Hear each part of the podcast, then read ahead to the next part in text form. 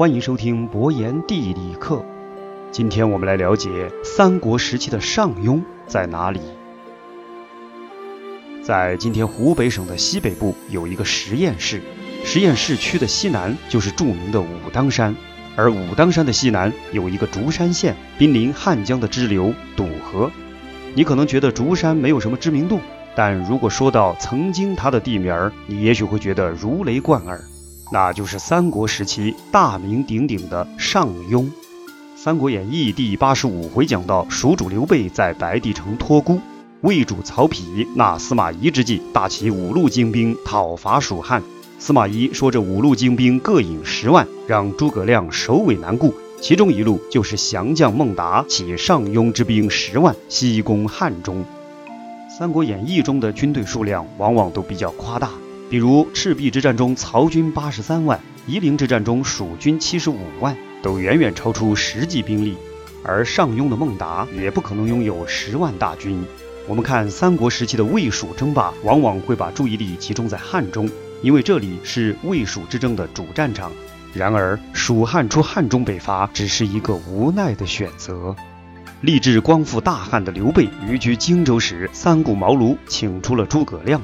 诸葛亮在隆中对里为刘备制定了战略规划：先取荆州，后取益州，然后派上将引荆州兵北伐，刘备引川兵主力北出汉中伐魏。然而，趁着关羽讨伐曹操时，东吴从背后偷袭，夺取了荆州，以至于诸葛孔明的计划难以实施。其实，严格上来讲，丢掉了荆州，并不意味着隆中对完全破产。至少蜀汉还可以兵出上庸，也能起到两路北伐的效果。上庸在两汉时期本是益州汉中郡的一部分，到了东汉献帝建安年间，上庸县升为上庸郡。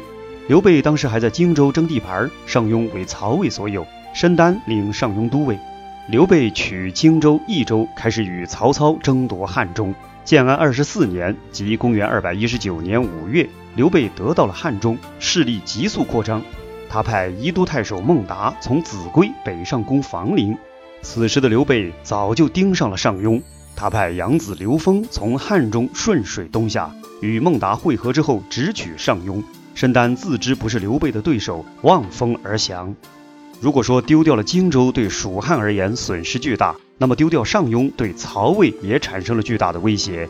刘备据守上庸，曹魏有两座重镇最受威胁，一是洛阳，二是襄阳。曹操当年取荆州，在赤壁虽然惨败，但却拿到了襄阳。襄阳在荆州以北，曹魏得襄阳，可以随时南下荆州。无论是蜀汉或者东吴占据荆州，襄阳在魏国的手中，对他们而言都是巨大的威胁。襄阳在汉江的中游，而上庸处于汉江上游。襄阳地势低平，而上庸的地势颇高。蜀军如果从上庸进攻襄阳，则有居高临下的优势。对于曹魏来说，一旦丢掉襄阳，一则丢掉了进攻荆州的跳板，二则让蜀汉打开了中原的大门。同时，上庸距离洛阳比较近，蜀汉占据上庸，完全可能兵出伏牛山，从南线攻击洛阳，或切断曹魏洛阳与襄阳之间的联系。孙权偷袭荆州得手后，蜀汉的势力大不如前。魏黄初元年，即公元二百二十年七月，蜀汉上庸太守申丹降魏，上庸得而复失，让蜀汉失去了进攻中原的跳板。此后只能兵出汉中奇险之地。蜀汉为此也不得不消耗大量的资源。诸葛亮死后，执掌蜀汉权柄的蒋琬意识到上庸对于北伐的重要性，在汉中打造舟船，准备顺汉江东下夺取上庸。只是后来蒋琬得了重病，此事也就不了了之。如果蜀汉能再次夺取上庸，北伐这盘棋也许就有活过来的可能，蜀汉将取得战略性的主动。当然，这也将严重刺激控制荆州的东吴，吴蜀关系可能会出现波动。不过总体而言，蜀汉如果得到上庸，可以吸引魏军的重兵布防于上庸以北，再加上吴国在东线进攻魏军，汉中一带的蜀汉主力所面对的压力就会小上许多，这样对于攻取陇梁也就更加有利。因此，上庸在三国时代的重要性可见一斑。